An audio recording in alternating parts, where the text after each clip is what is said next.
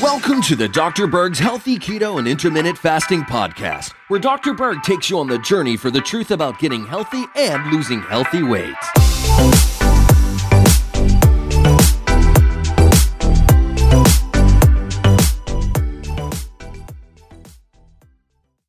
Wow, so many people wash their face with commercial bar soap without even thinking twice. And they wonder why they have to use lotions and creams, and they wonder why their skin's so dry. And they have to use things to counter this dermatitis or little areas of red patches. So I want to just increase your awareness on what's actually in commercial soap so you can just get an alternative. So let's talk about the ingredients first. So, number one, you have this chemical called sodium lauryl sulfate.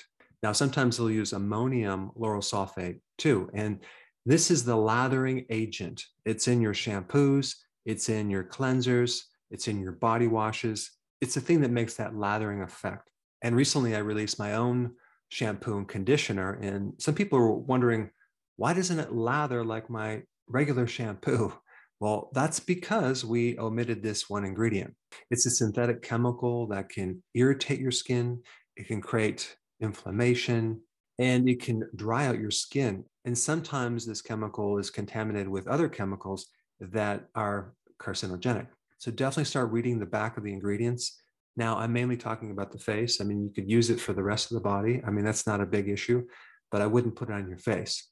The number two ingredient to watch out for is parabens. So, and definitely look at other names because sometimes they'll put um, methyl paraben or propyl parabens, but anything with parabens you want to avoid.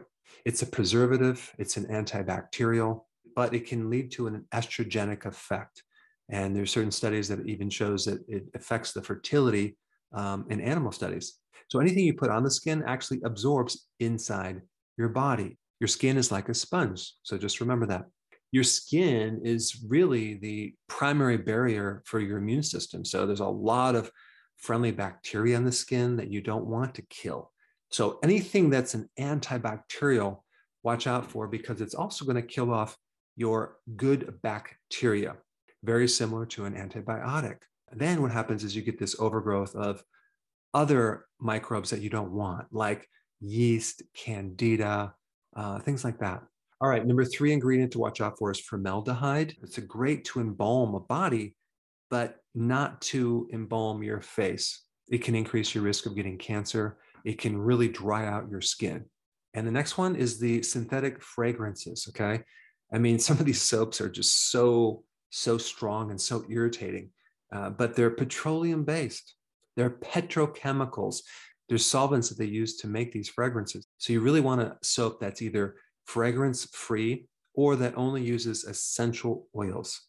All right, next one is something called triclosan. Okay. Triclosan is a very powerful antibacterial chemical. But the problem is, like I just said, it can kill off the good bacteria and increase the risk of E. coli and, and even MRSA. So avoid things with this chemical. The other thing they quite commonly use in soaps is coal tar dyes. Okay. They're coloring agents.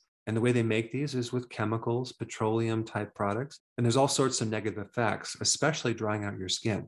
I mean, I remember growing up having bad acne, and here I was using a bar of soap, commercial soap, scrubbing my face, thinking that would help. It always just worsened my skin. It aggravated my acne, and uh, it never got rid of it. So, the solution is to spend a little bit more on something that's more natural, something that is either homemade or handcrafted, something that does not have uh, sodium lauryl uh, sulfate, something that's fragrance free, doesn't have the synthetic dyes, yet something that's made out of a healthy fat that uses essential oils and doesn't have chemicals.